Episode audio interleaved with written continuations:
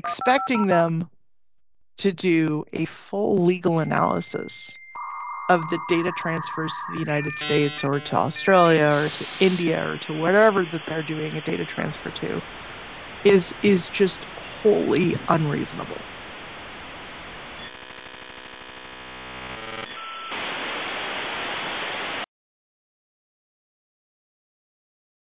Okay, um, welcome to the newest episode of the podcast.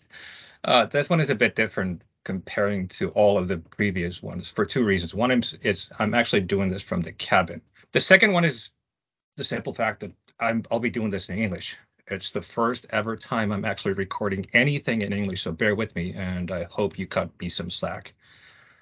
Um, anyway, I have the first international guest today for the podcast. The name is Carey Lening. I know Carey basically through Twitter, and what we're going to talk about today is basically GDPR. And my guess is sort of we're going to circle around the question of how did we get to the point where some of the things around GDPR perhaps don't really work and why that is. But before we get to that, um, I'll just hand it over to you, Kari. So, so if you can, please just introduce yourself and let me let us know how you, who you are, where you come from, how did you get to where you are right now. Sometimes I don't even know how who I am and how I got to where I am, so it's okay. Also, I'm very jealous, uh, uh, Otto, because uh, you're in a cabin. I'm I, am i am like, oh, that sounds so lovely. It makes me think. I was in I was in Finland a couple of uh, months ago. That's where we met up and uh, it was it was absolutely lovely there. So I'm imagining like a, a Finnish cabin somewhere, probably with a sauna. Although I doubt you would be using the sauna at this you know warmer months.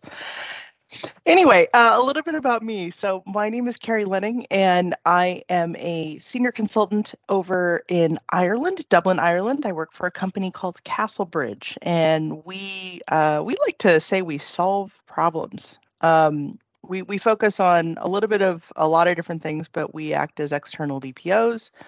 Uh, we do advisory consulting services. Uh, we do data strategy and data governance. And we also um, spend a, a, decent amount of time just helping companies kind of identify what processing looks like, uh, communicating how how data protection can impact their organization and affect their business, and and also doing some some training and and advice giving in general to to get people thinking about this stuff in a more in a more pragmatic way.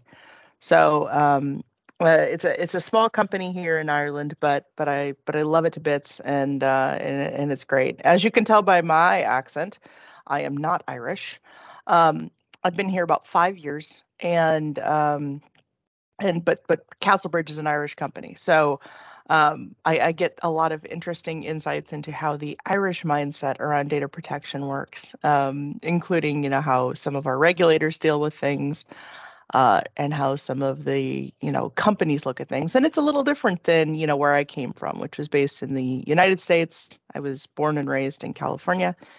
And um, I, I, came out uh, from that with a law degree uh, which was uh, i like to say mostly useless except for the first year where it explain you know the the first year of law school which is a, a kind of a master's degree in in in the states gives you the insight on how to think like a lawyer and not thinking like a lawyer thinking in analogies and metaphors and communicating in ways that are maybe a little novel um, is an extremely helpful tool when you're acting as a consultant.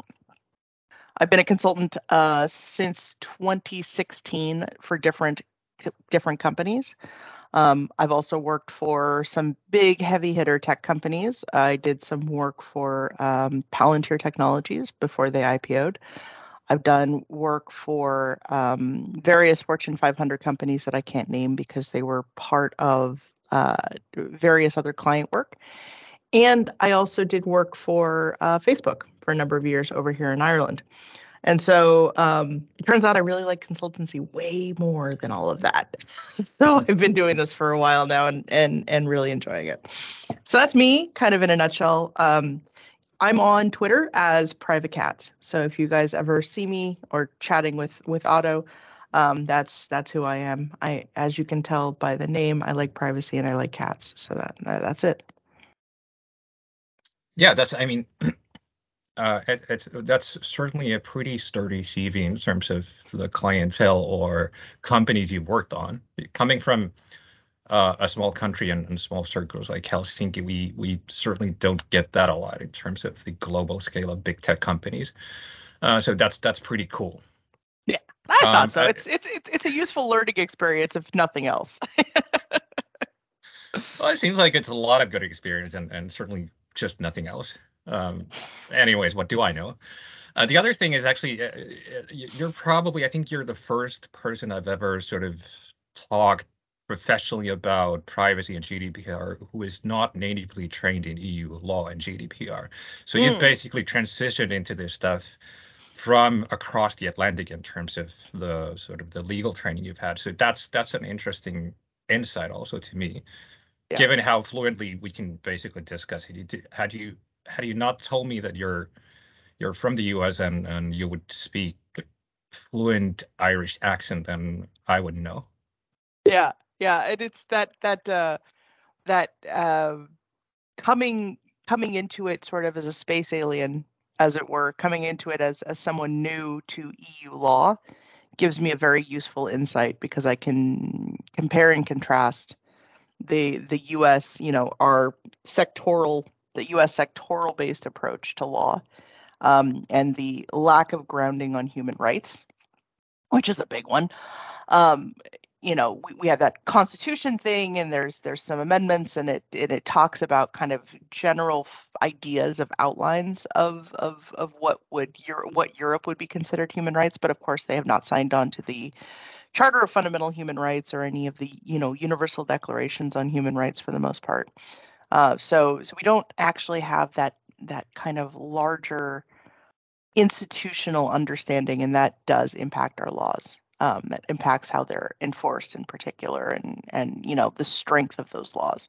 So yeah i come to it from from that perspective and it gives me some useful insights and in terms of how to think about it from both the american but also the european perspective which is probably why they they like me here at castlebridge that and a bunch of other weird reasons and my cat jokes but yeah yeah the, the cats certainly play a role um anyway um I, I i think sort of the U.S. perspective, the Constitution, everything around that, it, it, it actually ties into what we're going to talk about today. I don't think, I'm afraid we don't have time to go deep into that area, which is something I would actually like to do, but maybe that's that's a topic for another episode.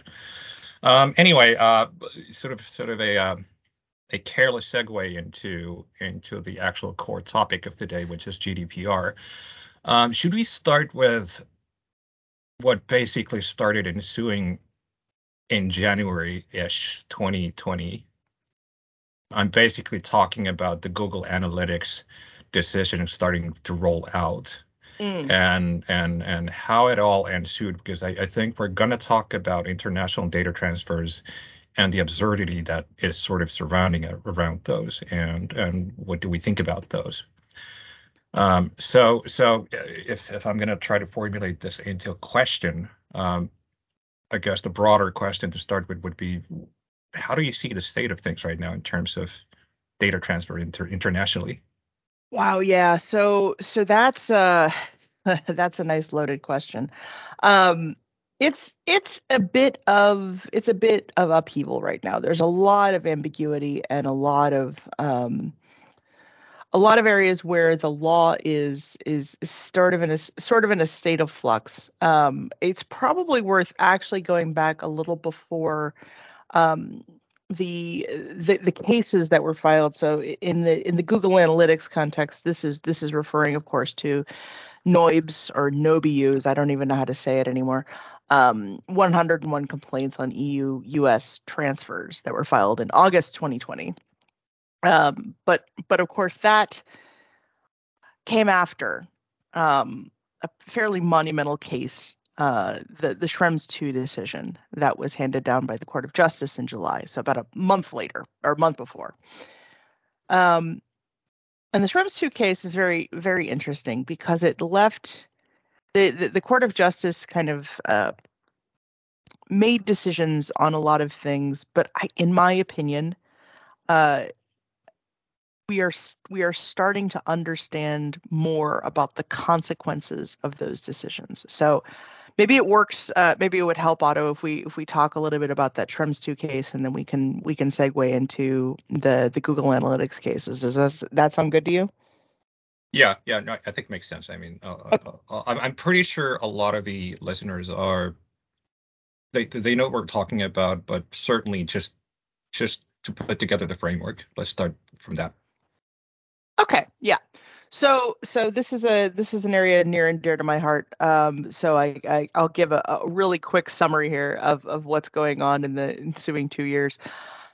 Um, right. So so Schrems uh, and noyb brought a case against um, against technically against the DPC against the Data Protection Commission here in Ireland um, regarding uh, how they have handled Facebook's processing of data, um, particularly around you know the the, the Facebook um, uh, accounts and things like that. And and they argued that Facebook did not have any kind of lawful basis, and so you know Schrems had years before filed a complaint with the DPC. The DPC kind of did not give them a satisfactory enough answer or response, and so they filed a complaint against the DPC in the courts.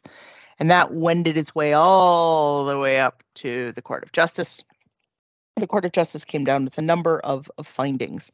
One, that the basis that Facebook relied upon, um, which at the time was the US, well, technically Facebook was not relying on the Privacy Shield, but they they they decided on the Privacy Shield aspects.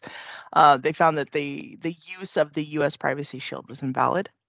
Um, you know, it, it was not a satisfactory mechanism for adequacy because the U.S. law um, particularly around surveillance um, and national security, was overbroad and did not provide adequate redress to data subjects in the EU.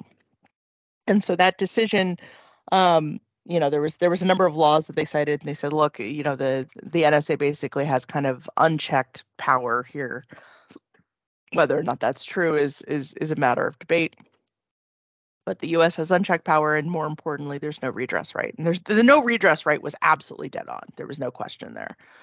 Um, they said that the you know privacy and civil liberties ombudsman role was was basically not sufficient. Um, it was not a kind of equivalent to say what a, a data protection authority's role would be. Um, and the, the, other oversight mechanisms by the the FISA court and um, uh, the Foreign Intelligence Surveillance Court, rather, and and other entities was was insufficient. And so they said, yeah, all right, that's not going to work. But they also went in and said, by the way, uh, companies that were relying on the then older uh, standard contractual clauses um, would also potentially face some challenges because those standard contractual clauses were not able to really guarantee um, from a risk perspective or from a you know from a uh, compliance perspective that an entity based in the United States, an importer in the United States, would be able to sufficiently challenge or protect um, you know a, a data subject um, if if such a request from the NSA or CIA or FBI or whatever came in, and so that was a problem. Um, and so they they kind of articulated a, a, long line of things that that um, controllers should do um, around the concept of supplementary measures. So the contract itself, the SCCs would not be sufficient, so they would have to do additional things. They, you know, and the court kind of talked about things like, you know, additional contractual comfort clauses and legal obligations and organizational controls and technical controls. And that has gotten interesting with subsequent decisions, and I'll talk a little bit about that.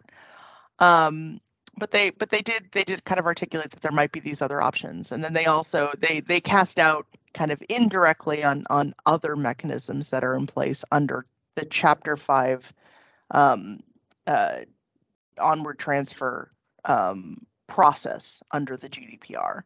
namely, you know, without saying it directly, BCRs, the binding corporate rules, would suffer similar fates. Same thing with certification mechanisms, and and we have started to see decisions that are coming down around that um, because they are largely all trying to accomplish the same thing, which is to say they're trying to accomplish a a, a legal solution um, using paper to to effectuate what amounts to a uh, technical problem. Right. So before we get on, uh, go on, I, I actually have a couple of questions on on on what the court maybe was thinking, mm-hmm. and and so so the question is the first question is what they basically did they they said the privacy shield is no longer valid basically the same thing they did what five six years ago with the safe harbor. Correct. So that that's logical and i i i think the reasoning the logic is pretty pretty evident in the text of the judgment. Yeah. Um what they didn't do they didn't strike down the sccs and and so my question is what do you how do you how do you understand that? I mean logically i i sort of i get the idea that well, the contracting parties are free to agree on all sorts of safeguards that are binding right. contractually between A and B. Uh, but the state is not party to that contract. And if the state has laws saying they can do something that kind of infringes on those promises that, that the contracting parties made to themselves, then how how how does the contract secure anything?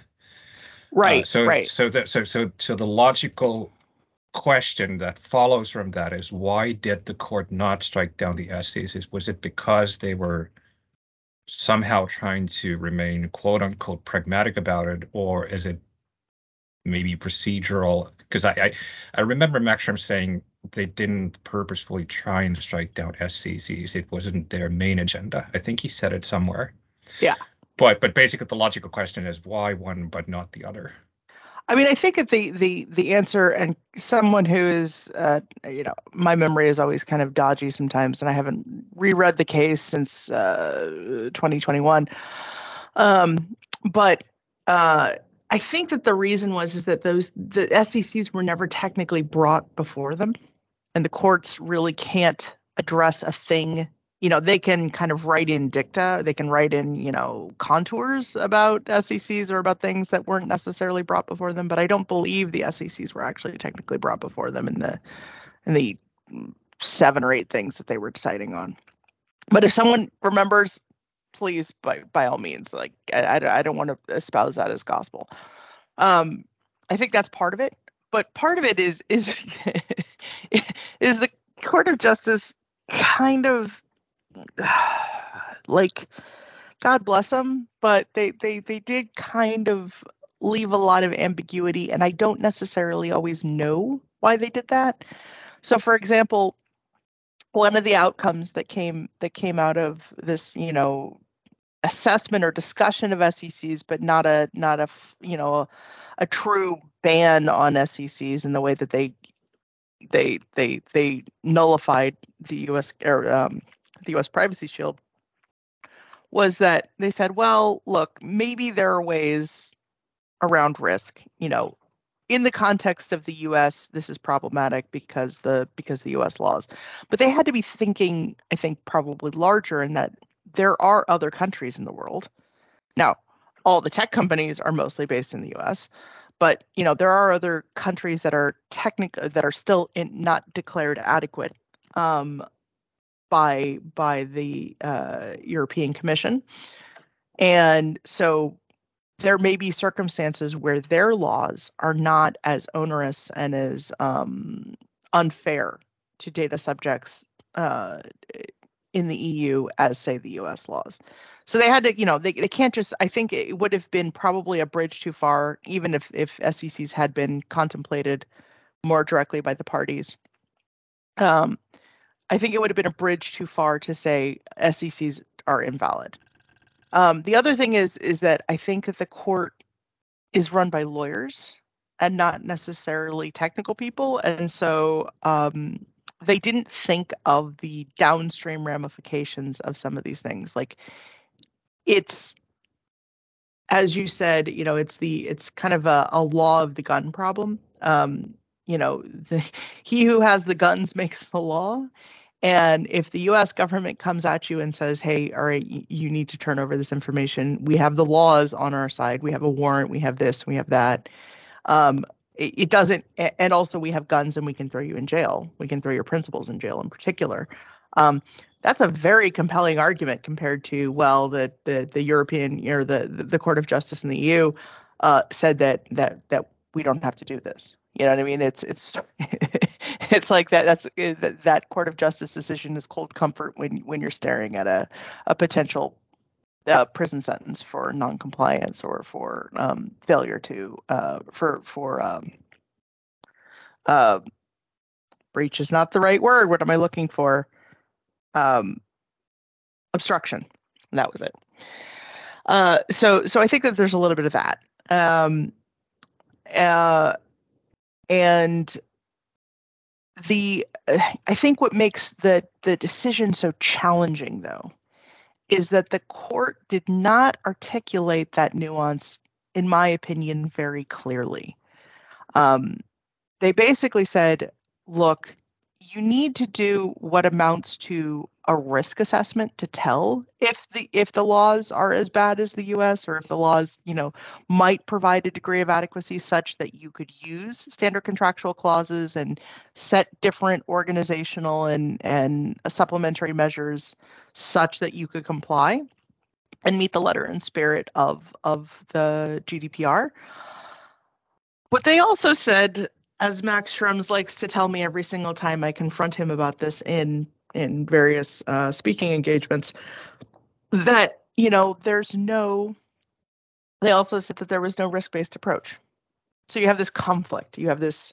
You need to do. Lawyers need to do this very complicated. Companies need to do this very complicated transfer risk or transfer impact assessment to to figure out the state of the laws in each individual country that they're dealing with a transfer to. But if the risk is high, you don't, there's nothing really you can do. Now, nothing really you can do means nothing from a contractual or kind of organizational measure. The there's been subsequent decisions from various data protection authorities, from the European Data Protection Board, and and others who have articulated that there may be some technical controls out there but those are very very challenging to implement. And so that's another wrinkle in this whole mess. So basically the court of justice left a big gigantic mess for all of us consultants yeah. and lawyers and stuff to figure out and that's where we're at right now. Yeah and that that's that's that's sort of one of the main reasons why we're talking uh, today. Um, so, so I, I, just want to go back uh, a little bit and just if my memory is correct they they basically didn't say anywhere out loud that the risk assessment could never succeed in the context of the transfers to the US. Mm-hmm. So so so if if I'm correct, they remained sort of vague about that too. Yes. And that's sort of the problem right now where noyb is saying that, you know, well, it's all laid out in the decision. You can't really do anything. And and on on on the broader scale of things, on on on the not an abstract level, the high level things, I understand that. I understand the clash between between the two legal systems that are fundamentally in conflict with each other. So that makes right. sense. Well, the court didn't say that. Well, you know, this is not going to work in U.S. So don't bother with the risk assessment. And now everybody's sort of trying to figure out, uh, well, is there a way around or not? Right. Uh, do, right. Do, do, you do you think this is what the court said? I mean, yeah, I, I, don't, I don't think that they ultimately came out with a yay or nay on risk assessment. Um, I certainly don't remember that um, in a in a declarative sense, and that was a, a lot of what my complaints with the Court of Justice decision um, came down to. Um, you know, they the they basically said that you know SCC transfer mechanisms used to transfer data to countries worldwide is in principle valid, right? But in practice, and certainly in practice related to the United States, it's questionable. Um, and they they are they kind of punted and they said this is an issue that will require further and careful examination, not least because the assessments will need to be made on a case by case basis. So they basically said, yeah, you should do a transfer risk assessment, you should do a transfer impact assessment, because in certain cases, maybe it will work. and and I think one of the things that they were thinking about here was around the concept of uh, FISA and and other acts, notably the U.S. Cloud Act, which they did not bring up, um, in in part because it was still relatively new, um, uh, has more controls and obligations to certain types of entities than others. Um, those certain types of entities are are classed as you know electronic communication service providers and remote computing storage services. Now this goes back to ancient law all the way back to 1986 and the Electronic Communications Privacy Act and the um, Stored Communications Act in the U.S. And it's always fun when you go back to 1986 because the conceptions that we had back then were very, very different.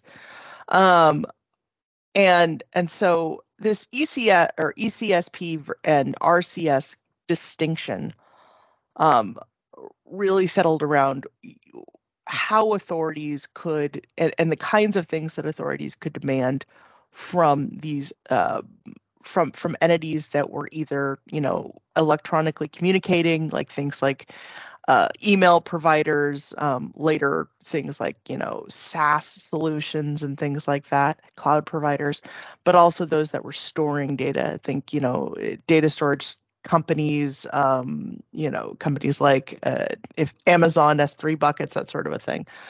Um, and the laws were a little different, and this podcast would be another two hours um, if I if I went into the nuances of that. Um, yeah, so I I, well, since since since we sort of let's not open open the can of worms completely, but since since we're visiting that, I just want to sort of briefly ask you on your on your understanding of how how broadly should the ECS definition be read in the in the light of sort of modern internet today? Is it more like this is what they were when the law was enacted and we need to take that into account, or is it more like well, technically the wording allows for all sorts of things, and the world has changed, and therefore all these other things fall into the scope uh, also. Right. So, so it's really interesting if you look at the FISA law. Um, if you look at specifically 702, FISA defines the scope of electronic communications service providers very, very broadly. Um, you know, it, it talks about this definition of electronic communication service provider refers to telecommunications carriers, obviously. Um, the providers of electronic communication services, any other communication service provider who has access to wire or electronic communications, either as communications are transmitted or as communications are stored, or you know any kind of employer agency um, or agent of an entity that's you know accessing those. So it's a very broad term. It, and it goes back to an, an, another definition of electronic communication which you know says that any transfer of signs signals writing images sounds data or intelligence of any nature right? So this is everything on the internet. Um, yep and it's and it's and it's and it's broad right? It's it's anyone who provides users with the ability to send or receive wire electronic communications. That is everyone so that's email providers that's cdns that's you know amazon and google and azure and that's office 365 that's websites you know um, I think I, I would interpret it as websites. And you know, when the SEC was talking about this, they were I think they were trying to conceptualize cases where maybe there were certain cases where you might be transferring data, but it wouldn't be going to an electronic communication service provider. I don't think I think that that fundamentally showed that they did not understand how the internet worked. to be hmm. honest, I don't think they had the technical competency there. I think that's what the um, that's one of the things actually just to do a little plug here. I I, I signed up a, a couple of months ago for the European um, Data Protection Board expert pool of experts, um, specifically around cer- certain technical issues, uh, technical and legal issues, because I think that there is a, a just a, a fundamental lack of of folks that understand how the internet actually works and how technology works And so they're coming out with these decisions and not thinking of larger ramifications. They're not thinking of, oh crap, this actually really applies to basically everything on the internet. Right. Right. Right. So And- so if I if just go ahead. Uh, oh no, go ahead. Yeah, yeah, uh, uh, go ahead. Yeah, I was just going to sort of check if I if I understood it correctly. So what you're saying is it's basically a catch-all phrase Yeah, or definition. Yeah, Right. yeah, and it's totally been interpreted that way. Any, it, we we live in a global community. People are using cloud service providers. People are using Amazon and and things like that. People are using email providers. And they they frequently are global in nature, and that includes in the United States, right? And if if the U.S. authorities want information bad enough, they can compel that information and they can say, look, we have the US Cloud Act. So it doesn't really matter that your stuff is stored in, in Europe. If you have possession, custody, or control, if you have the ability to get access to that information, you need to do it. And and and and I think that that important aspect is the thing that is not being considered by anyone. And the death of the kind of risk-based approach, the death of looking at it from a risk perspective, uh, treating everything that is is an electronic communication service provider as the same with the same gravity regardless of the information that is being transmitted regardless of the you know uh, of the details that are being shared regardless of the likelihood of of of access by the US authorities is is just a fundament is fundamentally in conflict with how the world actually works, with how our digital economy works. And the European authorities, I think, are, are not are not taking uh, an appropriate, um, reasonable view on that, and that's that's a problem. Right. And so I have been railing about that for a while. And uh, yeah, I, I, I sort of I want to I want to use this as a segue to to to the next topic. But basically, I mean, that's that's sort of beautiful is probably a wrong word in this context, but this beautifully paints the uh, the inherent conflict between the two systems, which is I, I sort of I categorize this into two buckets. One is definitions. ECS seems to be a catch-all phrase for all sorts of things. Yep. And what we're going to talk about soon, personal data in under GDPR is, is basically almost everything. And then then both of these jurisdictions or both of these legal systems tend to enact laws, whether it's GDPR or the different surveillance laws in the US, they tend to extend beyond the actual physical jurisdiction. So the jurisdictions clash. Yeah. And and and and there we are, a fundamental conflict, uh, which puts the rest of us, be it the controllers or consultants or processor, in a bit of a between a rock and a hard place. And and and so so I, I to sort of go back to GDPR. And uh, what I said earlier is what really got my attention. Uh, you know, I, I I I saw your post. You you appeared on my Twitter bubble before that, but uh, you wrote an article uh, somewhere. I can't remember where, but basically about IP addresses in the aftermath of the first Google Analytics decision in January. I think it was in January that Yep. was rolled out by the Austrian authority. Yep. Um, can you just speak a little bit about that?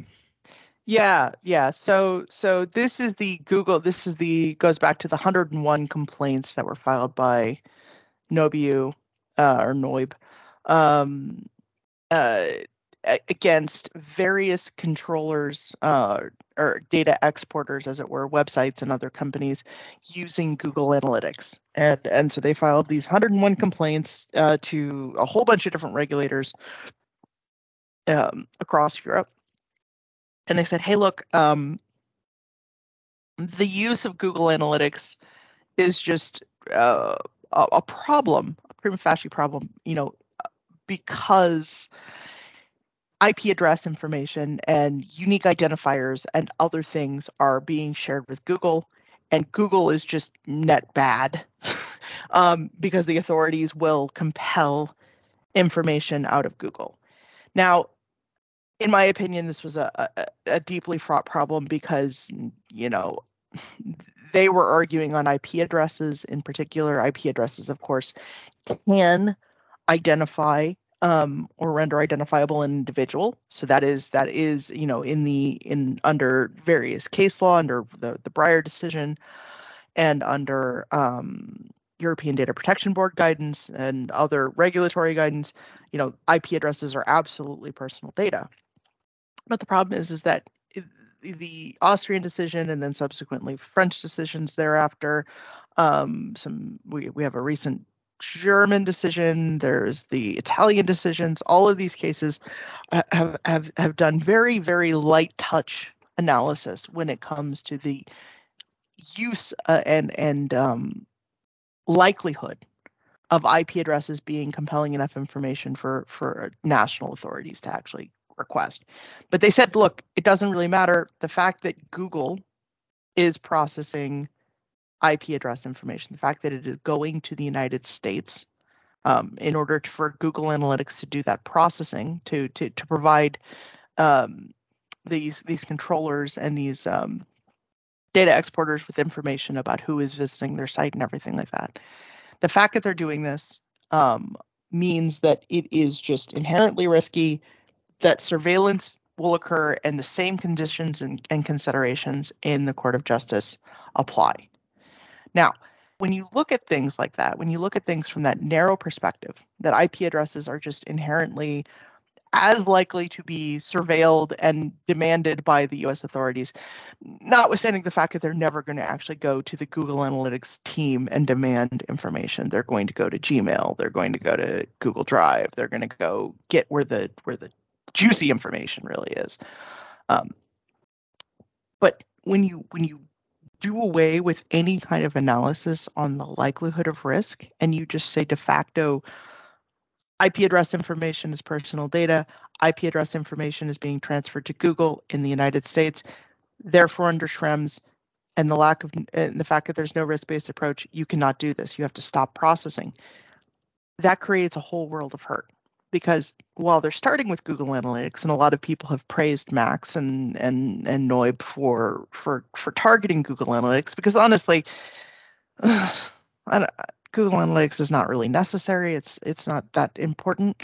The problem is is the downstream effects of these decisions will have monumental importance.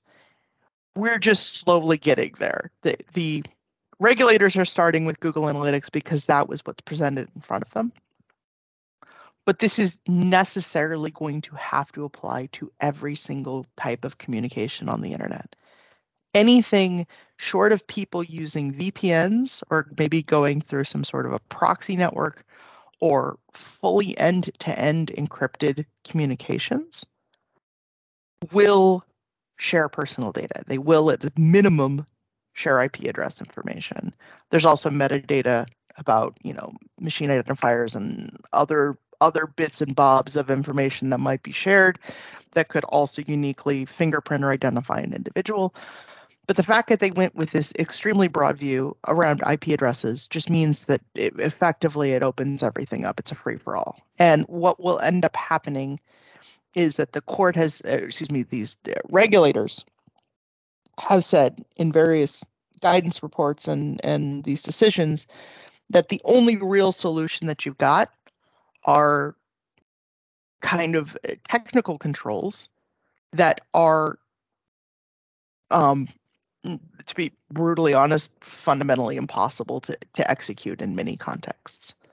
Um, you know there's been much coming back to the idea of, of having kind of fully end to end including end to end or excuse me including encryption in transit in storage and in use um, that would be a protection mechanism, a technical control and a protection mechanism. Um, but that in use thing is super hard. It means that it means that encryption keys and things like that can't be stored. You can't use a, a key management system on, you know, Azure or or AWS. You have to host the keys externally in Europe in a way that Microsoft or Amazon or Google no longer has that possession, custody, or control. They no longer have the ability to de- decrypt the data. And that is not costless, both financially, but also just from a processing standpoint. So it's it's it's it's it's a really tough bind everyone is put in, but no one unfortunately, despite my protestations, has come out and really acknowledged that elephant yet, that elephant in the room. They, they're they're focusing on Google Analytics because Google Analytics is again not particularly sexy and and no one would be sad to lose Google Analytics. But they absolutely it will devastate the economy when you can no longer do things like, you know, use cloud service providers, when you can no longer really send email, uh, when you can no longer connect to the internet in any kind of capacity or use SaaS solutions or do any of that stuff. That's going to have impact, and no one is really talking about that, even though by the the way that they have written these decisions, the way they have set these rules with this absolutist, no risk based approach, you know, uh, a, you know, mindset, it is going to affect everything on the internet.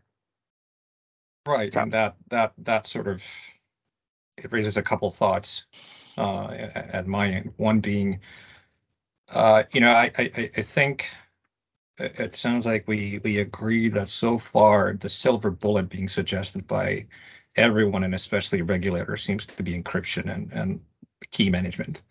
Yeah. Um, and and that's that's that's nice if you can make it work. Problem right. is, I've I've had clients who who who sort of hear this and then they go and venture the possibility of of of bring your own key. So basically, external key management. Yeah. And from a cost perspective, it just sometimes and quite often doesn't make sense for smaller players. So if you're trying to put together a, pro- a product where the stack is ultimately on top of Azure, Google Cloud, or or AWS, uh, they're going to face just practical economic problems in terms of can you actually roll a product out that you can still sell. So that's yeah. a practical consequence I've seen. Um, the other one is, you know, uh, I and, and, and I'm sure all of us on the consultancy side have clients who are natively global companies. So literally, they they access and they read data on different jurisdictions. Um, I how do you how do you encrypt data that needs to be read and used in yeah. the U.S. or elsewhere? So that's just that's out of out of the question. So you don't you don't you just you don't have the silver bullet for everything. So that's kind of the problem. The other thing that concerns me is exactly the repercussions because everything that is being done, whether this is, you know, whether you want to paint this as a noyb strategy or or the regulators' agenda or whatever, um, if the purpose was to quote unquote attack the big tech companies, Google and and, and the rest of them, then why would you go at them with tools that are universal? So basically legal legal tools that are universal for everything on the internet, transfers, uh, encryption, uh, IP addresses, all that, rather than trying to look at the legitimacy of the data processing by those companies. Right. I mean, I, I think that the the reason that they didn't go and look more targetedly at, at Google um, is because their their hand the, the regulators um, hands were a little bit tied, right? They can't under the one-stop shop mechanisms in the GDPR. Technically, Google is you know the lead supervisory authority is Ireland. Yeah. And exactly. so France and everyone else can't look at you know can't easily uh, ban processing of Google Analytics writ large. They can't go after this company because this is not their not in their regulatory sandbox, as it were. They have to go through, you know, the the you know other Article 60 mechanisms and and other you know uh, identification of the lead supervisory authority and that sort of a thing. And then they have to have you know Helen Dixon in the DPC actually like kind of go after this. So Helen Dixon can go ban processing generally across the board for for these companies, but but CNIL can't, and you know TotalIsNet can't. Um, uh, so so that was one of the reasons. So they had to just focus on, you know, the the the the litig not litigants, but the uh, but the parties before them and the parties before them were these tiny little you know controllers and website operators and stuff like that using google analytics in the in the jurisdictions that were under their their authority um, but the other the other thing is is that i i think everyone is a little scared to pull the mandate off. Like I, I have talked with some of the regulators. Um, it, it was at the CPDP conference recently, you know, and I kind of confronted regulators um, and folks affiliated with the European Data Protection Board and then the individual regulators who were issuing some of these decisions. And of course, I I I I, I barked a little bit at at no, noyb and and Max because I enjoy tormenting Max a little bit. Um, and and I and I said, listen, why aren't you guys going after this? And you know, why aren't you guys, you know, just basically someone say, okay, all cloud providers are, are basically verboten if they're if they're you know operating in the United States in any capacity, um, or at least if they have some sort of you know possession, custody, or control in the United States in any capacity. Uh, and, and they kind of didn't give me an answer. Um, they dodged around it and they said, well, look, you know, our hands are tied. We have to abide by what the Court of Justice said. Uh, this is the EDPB telling me this. And then, you know, the Court of Justice would come back and say, well, you know, our hands are tied. We can only, you know, obviously deal with the, the cases that are brought before us. And then, you know, and the cases that were brought before us were from Max. And then, of course, noyb refuses any kind of responsibility in this. Um, they say, well, you know, we're we're we're just trying to, to to to do what you know, what is right by our by you know by our things. And we brought a case against Facebook. We didn't bring a case against everybody you know it's not kind of our responsibility to think basically think of the consequences or help draft solutions we're just trying to enforce the gdpr right. so it's a bit I mean, of a it's a bit of a game of, of of pass the buck and that's that's deeply frustrating yeah there's actually a couple things I, have I've thought about um, one being the question of are the regulators acting out of obligation because I, I, think this was one of the questions posed to the European Court of Justice by by noyb Max uh, in Schrems 2, where they basically asked, you know, if there's a a transfer cross border that that doesn't satisfy the legal requirements, are the authorities obligated to act? And and I think the court basically said yes, they have an obligation to act. And now yeah. now now complaints are being brought to them saying, uh, you know, there's an illegal transfer taking place. You should act. So my question is, you know, y- you don't know. You can't, you know, they're not going to say whether, you know, the regulators have an agenda on themselves or whether they're acting out of obligation. But that's that's something I've been thinking about. Like like how what are they actually thinking? I mean, I think that there yeah, I think that there is definitely an act out of obligation aspect. I think um Others have posited that there's a, a bit of fear. Um, you know, the regulators are acting because they have been cowed, in particular by Max. They don't want to. Uh, they, they don't want to get shit on by various uh, some of the more vocal privacy um, uh, the the privacy absolutist camp you know, noyb and a few of the others that are out there, you know, basically saying, you know, data transfers to the United States are terrible because of surveillance and, and whatnot. So they they're they're kind of mindful from a PR standpoint. Like, you know, they've seen what's happened to the DPC. Mm, whether or not yeah. that that whether or not that's all well founded um, or fair is a different conversation but but they have seen what's happened publicly to the DPC in terms of the DPC getting kind of you know run over by various organizations saying that they're not doing enough. And I think a lot of these regulators do not want to face that, and that's understandable.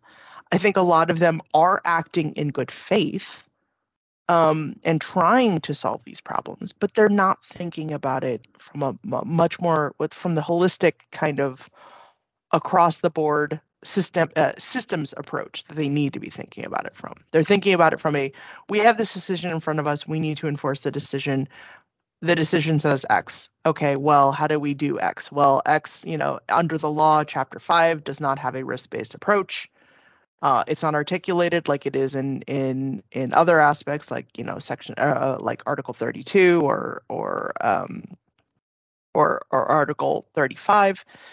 Um, and so it's it's not under you know, it hasn't been articulated. The EC could come back and fix the law and say that there is a risk-based approach, and then maybe the regulators would be more amenable to um, being pragmatic and thinking thinking from a systems perspective. But they are they're to a certain extent they're they have to do what's what's in front of them and they have to do what's what's governed by the law, right?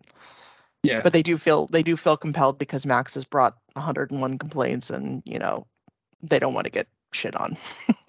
yeah, I, I think the overarching you know the, the, the remark around both the court and the authority seems to be that they're just not really thinking about the practical repercussions.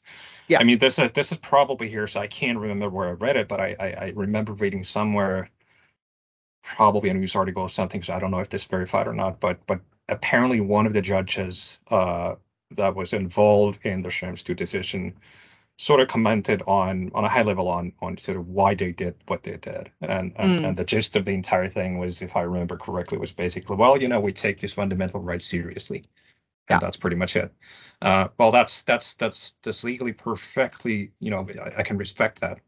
It's just you know it it raises two questions from me. Well did you did you look at the entirety of cfr did you look at the entirety of C- CFR because there are other fundamental rights there, and and we're getting closer to closer to a point where things get difficult for other freedoms. But yeah. but this is sort of a theoretical academic point so far because I don't think anybody's really picking that up. And then then there are just just a very practical implication of what will follow if you take this approach. And the same sort of I feel like is going on at the authority or the regulator level. Now, just a personal opinion on on noyb, um, you know, I, I, I I sort of hear them saying that you know we're just trying to enforce the law because the authorities are not doing it, yeah. and I think that's a noble cause. I, I, the original idea of around which noyb was founded, I, I think it actually makes sense. So I respect the fact that they're just too much work for the regulators to actually do all of their work that they're technically supposed to do. So if if if a private actor comes in as a nonprofit and says, well, you know, we're just going to help you out out of out of sheer will to do so. Um, that's that's overall that's a good idea. It's just that there seems to be more and more of an agenda in their work. And there are other other cases or campaigns that, that are launching that, you know, we just don't have the time to dwell into. But yeah, I get that they can say that we're not responsible of the consequences. We're just enforcing this thing. That's absolutely their right. It's just there will be consequences. Yeah, and they, I, I so I, I should back up. I, I like noyb as an organization. I have met a lot of the other people who work at noyb who are delightful and who do have a genuinely um, um, altruistic or you know they, they're they're working on behalf of people they are genuinely trying to solve problems. I have a I have a current thing that I'm trying to work on right now, going after a a controller. Um, uh, you know, it, it's called PimEyes, and um, they were very good about reaching out to me for for to provide some assistance uh, with regard to a case that they have uh, a, a, data subject bringing. And and so I don't have a problem with noyb. What I have a problem with is, as you said, kind of the agenda approach. Um, I've chatted with them a couple of times. I don't necessarily think all of them are necessarily on board with the uh, you know, Daragh, my, my my my the managing director of Castlebridge calls it the Max show. um, I, I, don't think everyone is necessarily all the way on board with the Max show, and the Max show is very much flashy, flashy shit where they're trying to, you know, drum up headlines and they have the 101 complaints and everything else, right? There's also a lot of behind the scenes work where they're doing, you know, legitimate in my opinion, proper privacy ad- advocacy. They are working with data subjects who have not had their um, requests from controllers honored. They haven't had their subject access requests or their deletion requests or their, you know, other things, or where there's genuine accountability and failure to comply um, aspects under the GDPR, where they don't have good security standpoints or whatever. They're doing that good stuff, right? But then they're also kind of bogged down in this, you know, flashy stuff that probably generates a lot more headlines than the than the more noble stuff, than the stuff that I don't think any uh, privacy advocate or privacy supporter like myself is would be would object to. They need they need the flashy headlines in order to stay relevant, and I think that's part of what this is. I think Max sort of dictates some of that, and that's unfortunate because I think his response, particularly to me, um, repeatedly, has basically been, well, you know, I said, look, you know, you got us kind of into this mess by bringing all these cases. What what are the pragmatic, what are the practical solutions? And his response is just generally every single time, eh, that's not my problem. That's not my that's not what we're here for. We don't need to come up with solutions. That's what you get paid the big bucks as a consultant to do. Right. And it's like it it and it and he might be right to a point like yes, I I do appreciate the extra work, but but it's it's it's um, deeply disingenuous because the, the the problem is is that again this lack of of thinking systemically has meant that we have gotten ourselves into a situation where there may not be reasonable solutions. There may not be practical solutions that many businesses can can undertake.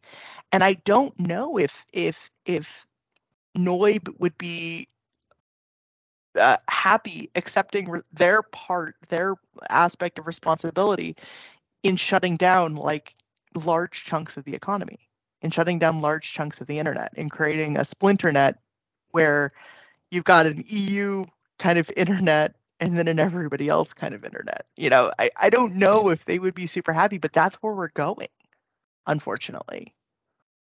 Uh, well, so far, I mean, you know, yeah. the current trend certainly points to that direction. So so I'm actually very interested in in sort of I'm still a you know naturally optimistic. So I'm still optimistic about some sort of a turn of the trend at some point. Question is how how swift or how fundamental it will ever be and when will it happen. Or I, I, I could be just wrong, uh, but but yeah, I certainly agree on the trend. Um, you know, to be fair, I I've never sat down. I've never met anyone of the noyb guys personally. I would actually love to, uh, and, and maybe maybe when when when I get to visit the conferences again, uh, I'll get to do that. So so there would be a lot of fruitful discussions available there. I believe that would I would probably get a lot out of them. Oh yeah. I'm not I'm not I definitely I don't I don't want to paint them as bad guys in all the possible aspects, but I do think that their agenda as as you know, the, the things they're doing more and more seem more like an activist organization rather than just an additional enforcer for the greater good. Now, right. I, I know they're not, they're certainly not going to agree with me, and that's that's completely fair. But I've I've sort of challenged them a couple times on on a on a on a couple different things and say, well, did you consider sort of the the other side's approach in terms of are you balancing stuff in terms of the repercussions or are you just picking your battle or picking your arguments in favor of your agenda right. and the answer to that is always a bit vague they, yeah. they never really they, they, they, never really put put their finger on on you know what they're actually doing when you challenge right. them so that's that's the thing that bugs me about them um, but we'll see um, yeah, no, I, I, think I think that's I think that's totally right. And you know, like I said, we, we share we share a similar thing. Now, I I am I am unfortunately a little less optimistic. but um but but yeah, no, I I think maybe there I think there will be I hope there will be solutions that come out of this. Now, one good positive thing and, and one thing where I've actually, you know, when I've done speaking gigs on this subject, um, that I think has come out of this is that there is a you know renewed or you know growing interest in privacy technology and privacy technical solutions. Um, privacy enhancing technology or pets is what they usually refer to themselves as. And and i've seen a lot of really good work coming out in terms of understanding uh, from a technical level from a code level how to build in privacy by design how to build in these tools and and scaling kind of what was at the time theoretical or kind of academic solutions things like fully homomorphic encryption or zero knowledge proofs which are mechanisms that that basically make it uh, impossible to demonstrate that kind of possession custody or control aspect. You don't have the access. You don't have the you might have possession but you don't you don't have the ability to access or do anything with it um, with the data. Um, i think these developments are extremely positive. And so if if if noyb and the regulatory responses and this complete lack of political um, solution has done anything positive for the environment, it has led to um, these companies coming out and seeing a market opportunity and trying to actually provide technical solutions, which really do seem to be the only sol- the only real solutions that we've got. Because all the you know contractual comfort and and organizational controls and legal controls that you know were originally articulated as as possibilities um, just just won't fly in the in the face of like IP addresses and things like that. So that's a good thing. I am extremely positive about that. But some of the other things, not so much. I I have zero faith in any true uh, effective political solution. I mean, the, the US and the EU have agreed to, in principle, this transatlantic data privacy framework. Now, it's been sitting there since it was announced in what April. Um, with with nothing more substantively added on but it's effectively privacy shield 2 it's it's it's going to get challenged i mean max has already admitted that they you know within days after the tdap gets um gets uh, uh, uh, becomes effective they will file a suit and then it's yep. going to end up in litigation for a couple of years and then it's also going to get shot down because again the same fundamental problems with the US legal system and the the, the lack of re- redress effective redress and oversight will still be there yeah yeah it's it's it's it's an endless, endless circle of things or processes um, job yeah, security anyways there's one more topic i think that is important enough for us to still cover a little bit which is the risk-based approach um, okay. Because there's a couple things around it. First, first one is kind of the obvious one. I mean, we've sort of already pointed out that the authorities are not accepting any sort of risk-based approach. It's sort of an either-or thing, and whether that's pragmatic or not is, I don't know. To me, that's obvious. It's not pragmatic. And now the authorities are basically saying, well, Chapter Five, which is the international data transfer, doesn't speak of risk-based approach, and therefore there shouldn't be one. But right. I'm just curious to see or hear your thoughts on this. Know, I, I think I think that that is I think that that is accurate. Now, I I I know for um, in addition to um, you know risk shows up quite a few times, um, obviously in the GDPR, and and the argument that some of these folks have made. Um, you know, it shows up in Article 25. It shows up in Article 35. It, it shows up in um, uh, 24, 32, a bunch of the recitals. And, and, and so risks were definitely considered by the commission when they were drafting this, right? Um, and and so the argument that that noyb and Max in particular make is that look, they they obviously considered this stuff. Maybe there was, I think there was someone, it might have been Pat Walshe or someone who mentioned that, you know, in earlier draft iterations of of Chapter Five, um, risk was considered, but then it was ultimately just not included. And so that was a by design thing. Like the drafters allegedly um, did not want to include risk in that. Now, I don't necessarily agree. I I think that I think that it might have been, you know, it's it's the fact that we're human and sometimes we we might have we might have oversighted on certain things. Um, or we didn't think of of downstream ramifications. Like what I would love to see is clarity from the commission um, and a redraft to actually add that in. That I think would actually be a political solution that would be feasible, that would, you know, help solve some of these problems. Because obviously the the ultimate risk between, you know, sharing IP addresses with Google Analytics is, is far different than sharing, say, sensitive medical health information or things like that with, you know, with with some, you know, app that's kind of dodgy and and and prone to get you know mm, uh, uh, authority oversight.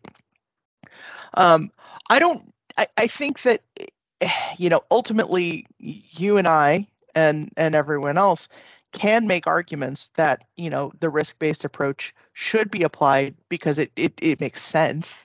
It should be applied to the entire GDPR. Um, but I'm not the court of justice, right? I'm not the regulators.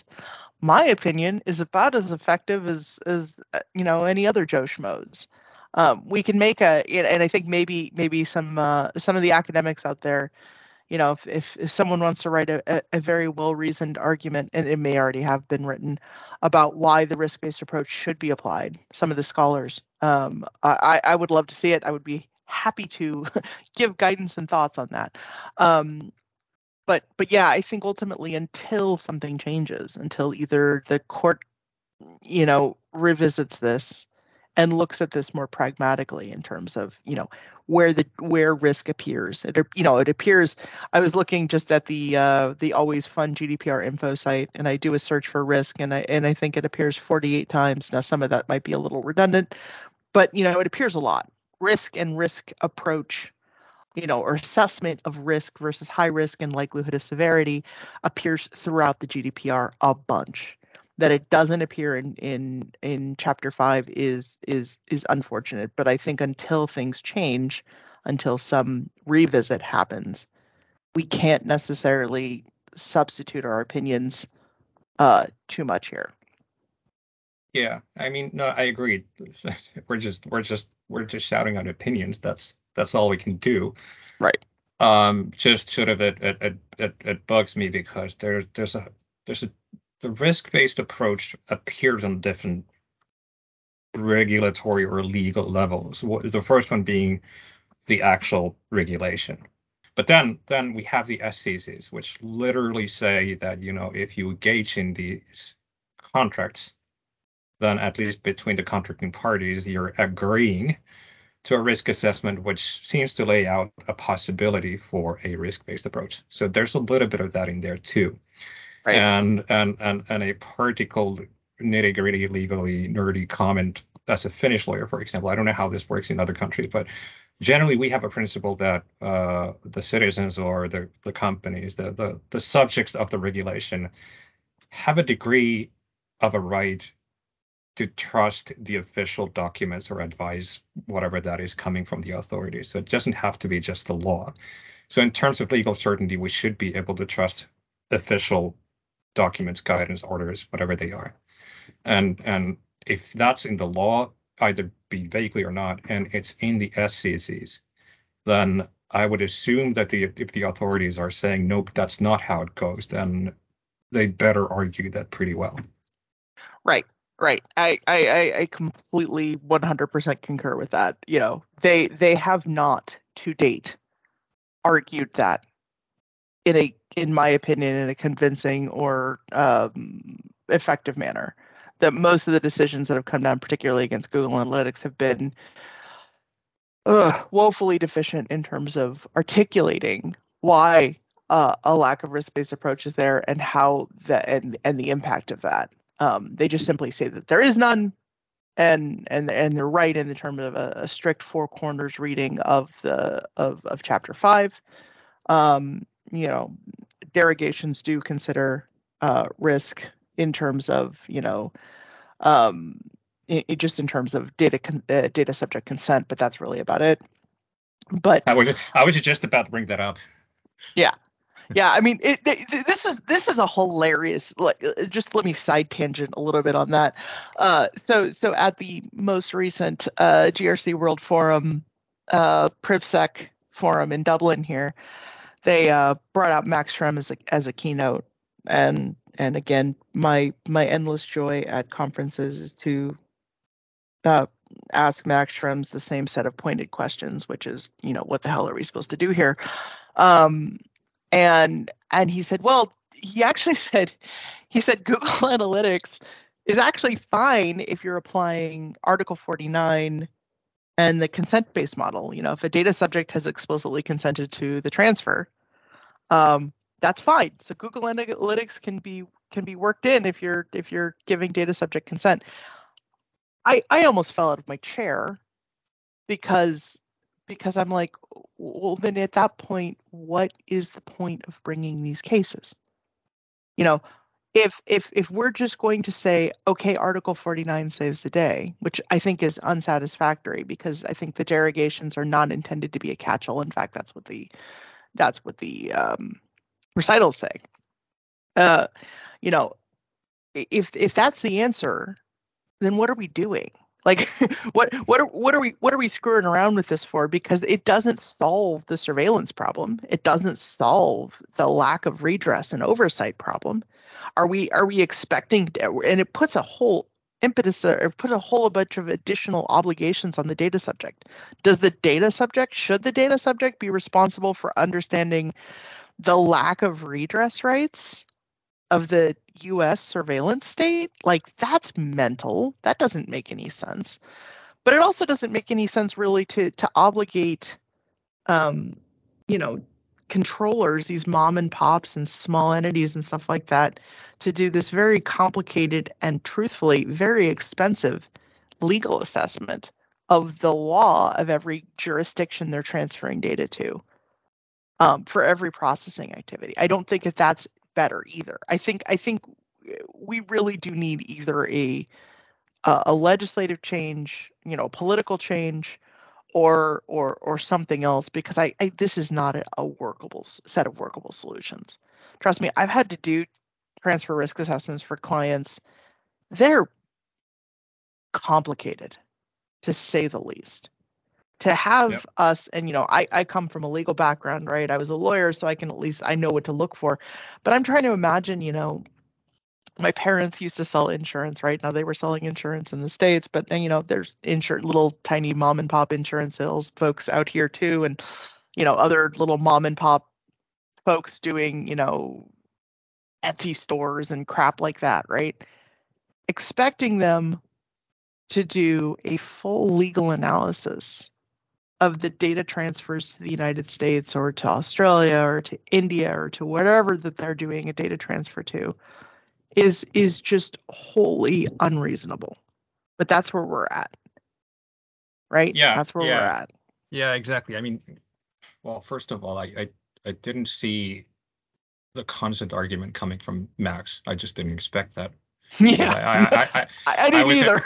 I, I was expecting an argument for why also that wouldn't work. So so that's a bit of a surprise, and you're you're right. It sort of it, it kind of defeats the purpose of what he's been explaining why he's doing this. Right.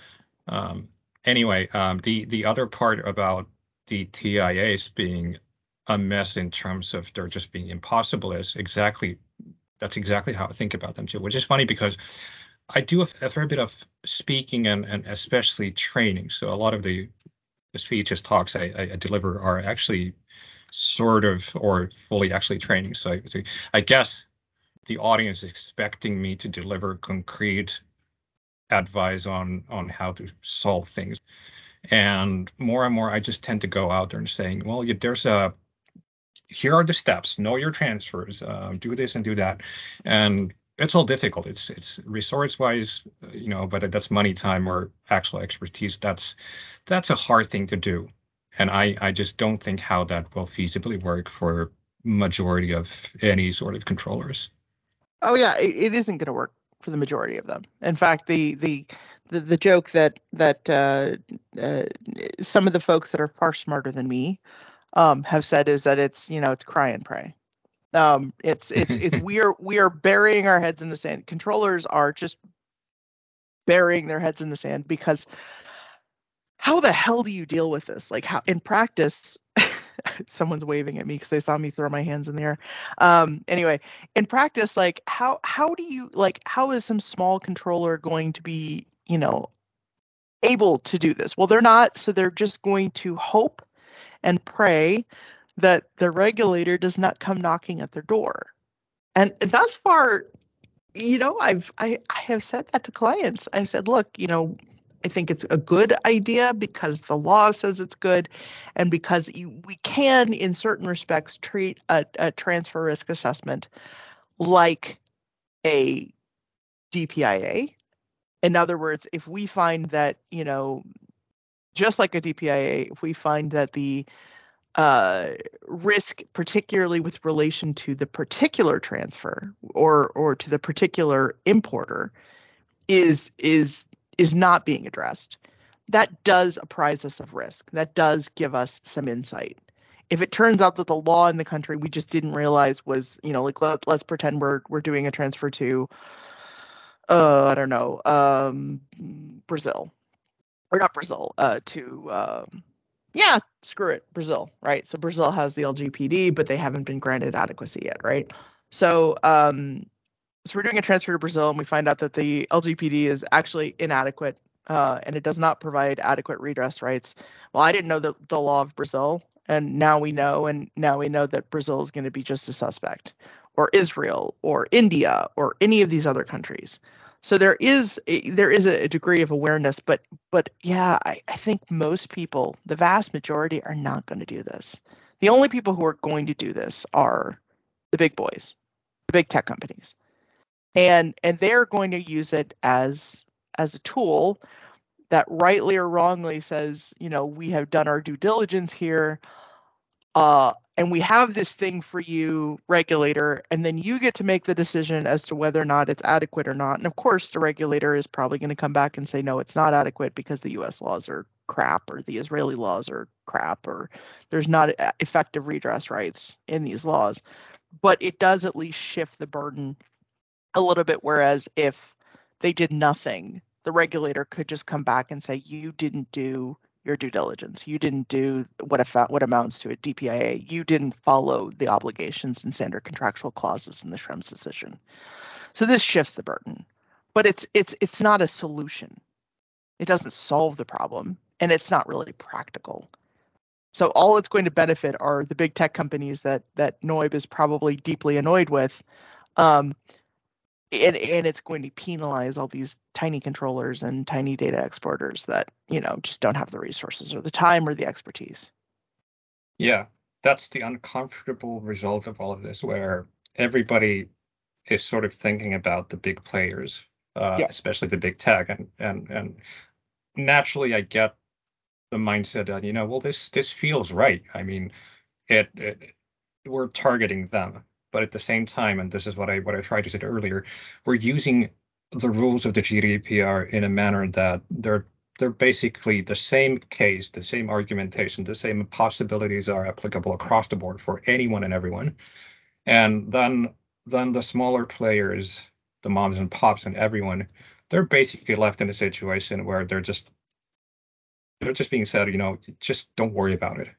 You're inherently incompliant just don't worry about it. And that's that's an uncomfortable position to be in, at least as a lawyer, because you're you're effectively breaching the law if you look at the guidance, but you just have to trust that nobody's going to come after you. Or you have to hope.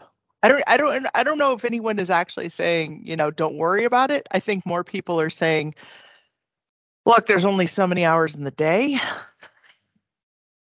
and and so uh hope and pray.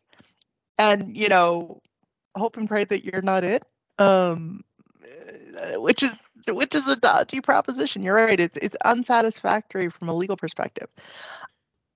You know, say what you will, but but I'm going to argue that the the core political motive for GDPR was to target the big tech companies. You know, it doesn't yeah. say that anywhere in, in the recitals. That's that's that's absolutely right. But I'm just going to argue that was really the motive on on the political front and it's it's a legitimate political goal. It's it's easy to support.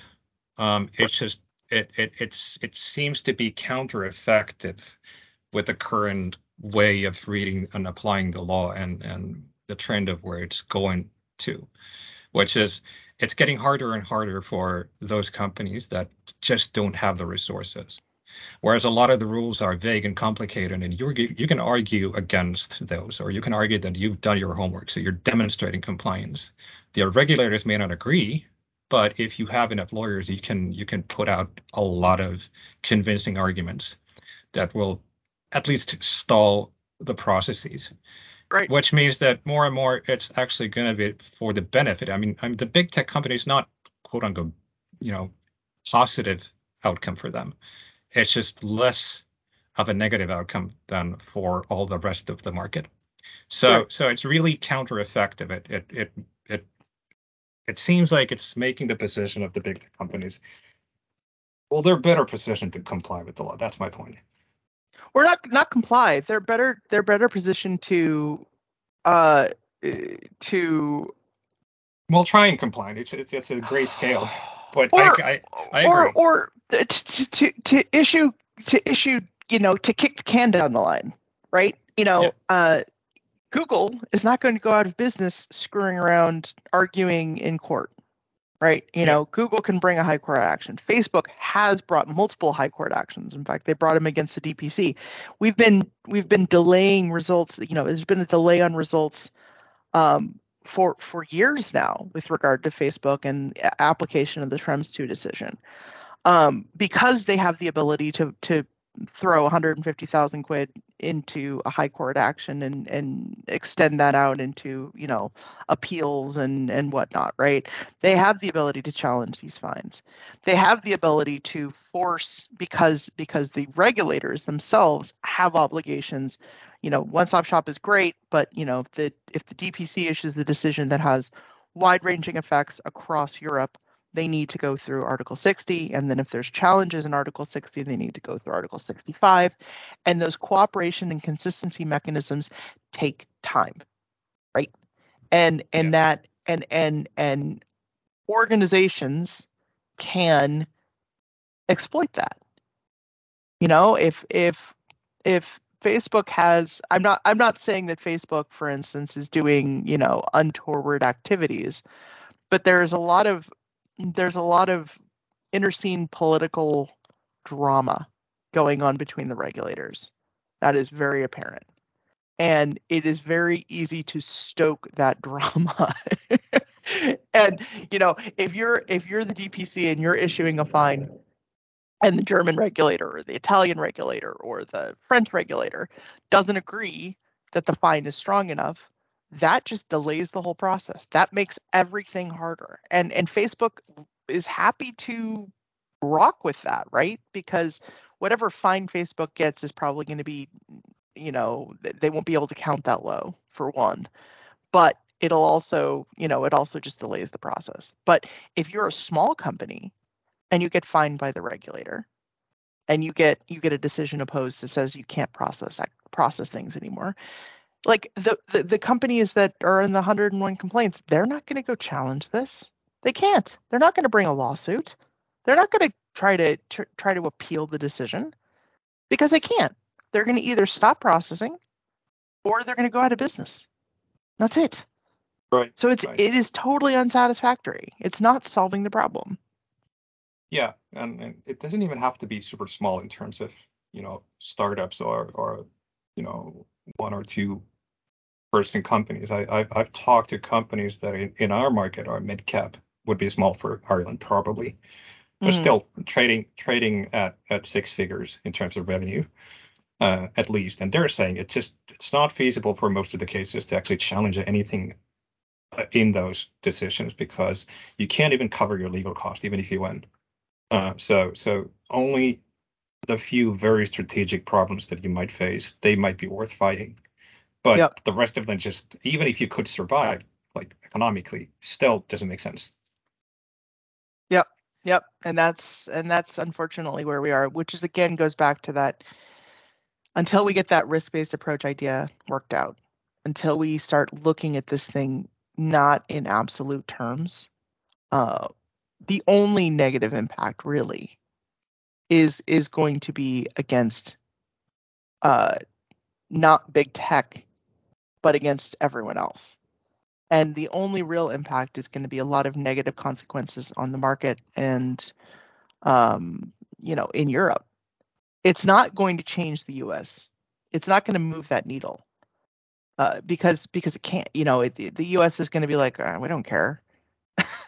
like we're going to keep doing what we feel like doing, and and if you guys want to shoot yourself in the foot, uh, you you go right ahead. You know, that just makes it easier for our companies to succeed in the global marketplace. Um, get wrecked. But yeah, like Europe, Europe has to come to terms with that, and they have to come to terms with the fact that there are balancing, competing rights at stake. I'm not saying that data subjects and privacy and the, the, the right to your data and personal data should not be considered. I am a privacy advocate, but I'm also a pragmatist. And and and and it's not going to solve the problem to just ban these companies, especially when there's no realistic solution to these problems yet. That that is not a solution. Like and, and anyone who thinks, you know, some of these folks, like I love Alex Hanff to bits. He's great. But, you know, his approach is, well, just roll your own. Just just have your own server. Go back to the olden days before the cloud and, you know, all that other stuff where you're maintaining and and securing and doing all the the work to set up your own network, your own, you know, processing, everything else. That is not the world we live in anymore. We are not in the 90s. We are not in the early 2000s. We have the cloud because the cloud offers a lot of benefits. It offers a lot of good benefits both for data subjects, like better security, uh, better access, right? You don't have to worry about some tiny company server going down. Like if you need their service, if it's a critical service, you know, they rely on Amazon and Google and Azure because those companies build in resiliency. They build in redundancy. They make it so that the systems don't go down. They make it so that there's, you know, security built in place. And that all kind of goes away when when they when we force these smaller companies that aren't in the business of IT security and hardening and everything else uh, to do the work for themselves. And so that that approach is also in unsatisfactory. Yeah, I mean, I'll be honest. It's it's it's a bit of a surprise that you get those suggestions that you could actually sort of run your own stack. I mean, that's that's that's it's it's beautifully retro if if you can really do that. Oh yeah, yeah. I mean, no, like that's that's what noyb is doing. I asked them straight up. I, I, you know, like I said, I love I like them for for the fact that they, you know, if you get them in a room, if you get them cornered in a room and you talk to them individually, they're great. Um, and you know they are rolling their own. Alex Hanff rolls his own. That's great for them. Like Yahtzee, you know, Alex is a, extremely technically competent and understands things. Um, and, and and we could do and we are are looking at this for our clients here at Castlebridge. But good God, it is not an easy thing. And that's the thing I've been I've been I've been saying in terms of a lot of things because ultimately this goes back to you know decentralization. You know, mm. Uh, uh, uh, it, it, it's been talked about and, and crypto and Web three and all that.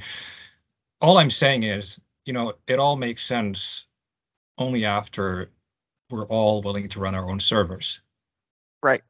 I just I just don't see that happening. No. Regardless of the context. No. Um, anyway, I, I, I think we're if you're, if we're going to get going, we're we're it seems like we're going to end a pretty dark note.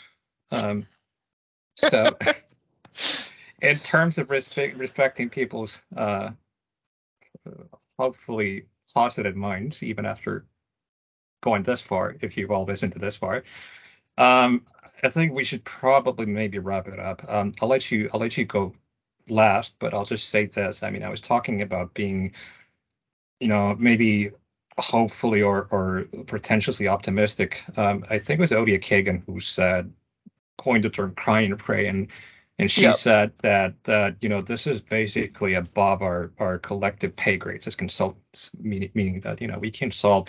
It was about the transfer issue, it was about the G issue, issue but basically holds true for all of the sort of the current situation with the impracticalities and possibilities of GDPR. And that means that there, there needs to be a solution on on on on a different level, which you know he she says it's it's political and and that would be it. It's just that you know for example, the industry association representatives and the lobbyists I've talked to, they're basically saying there's no no way they're going to go to Brussels and say we need to redesign GDPR. This is not politically possible right now. So mm. I just don't see that happening. Which is, and and I don't see the regulators really changing their chasing their speed or trend right now. Uh, not not at least nowhere near the future. Whether that's out of the obligation, like we talked about, or, or, or any other reason, I just don't see that happening. So I think my thin hope is on the ECJ then. Maybe they'll turn around and make something more practical, but but I don't know. Maybe I'm just I'm just simply and purely hopeful about this. No, What are I, your I thoughts? think I, I think something will happen. If I think the the immediate solution, of course, looks like to be the transatlantic data privacy framework nonsense, which is just going to be can kicking exercise for the next couple of years. But that's a at least a sort of solution until it goes away. Um, so there is a degree of of political wrangling that seems possible. I have uh, no faith in our Congress in the United States in actually like passing meaningful uh, privacy legislation. Even the even the American um, data protection laws that that that, that is being proposed right now. Um, I don't think that's going to go anywhere because our political system is completely hosed. But um, so I do think that there might be opportunity for political solutions. I think the my optimism is more around technology. Um, you know, I I came from uh, part of that background. I was working with a lot of tech companies, and I do see that there's a lot of really cool, interesting things coming out. And I do I am encouraged by the fact that there are so many more companies now entering into the privacy space and doing genuinely cool stuff to solve these problems. And and if there's one thing that I have faith in more than politicians, like way more than politicians, it's engineers. You know, if you get if you get an engineer on a problem, I'm married to an engineer, so that helps. I I have seen him, my husband, be doggedly persistent in trying to fix problem. And and you get an engineer on the case, and and and a lot of times they will solve the problem. You know, when when the Snowden revelations came out, Google spent a ridiculous amount of engineering resources trying to work on solutions to the problem. And I think that they did in a lot of cases. At least the, you know, encryption gets broken here component that the NSA put a smiley face on and and and said that they were doing. Um, you know, they they did make positive efforts to fix things. We are moving in a direction where again these these these academic concepts around homomorphic encryption and and um, increased different kinds of encryption and uh, trusted execution environments and all these other things are getting developed. They're moving from the academic stage to the reality stage. We're getting money and investment in things that I never expected to see. And and that's positive. I'm looking forward to that. I'm looking forward to helping those companies um, and steering those companies towards my clients to to at least better harden um, data protection and and make a more genuinely privacy preserving process in place that still respects you know that businesses need to exist and companies need to need to do things. But i'm, I'm excited that that's a thing. And and so that's where my that's where my optimism the little tiny slivers of optimism that i have um, still exist. Yeah. So that's a positive oh. note for you right? It is. Um, if if you know i'll stick to mine yep. but i'll admit your yours is probably more more likely I so think it's a mix it of, that. I think it's a mix of both. I definitely think both will happen. So. Yeah. Cool. All right. This has been fun. Good. Yay. Well, good. All right. Well, I'm gonna go because I need to actually do some work. Oh God, so much work. All right. Well, good luck. I'll talk to you later. It was fun. You too. All right. Bye bye.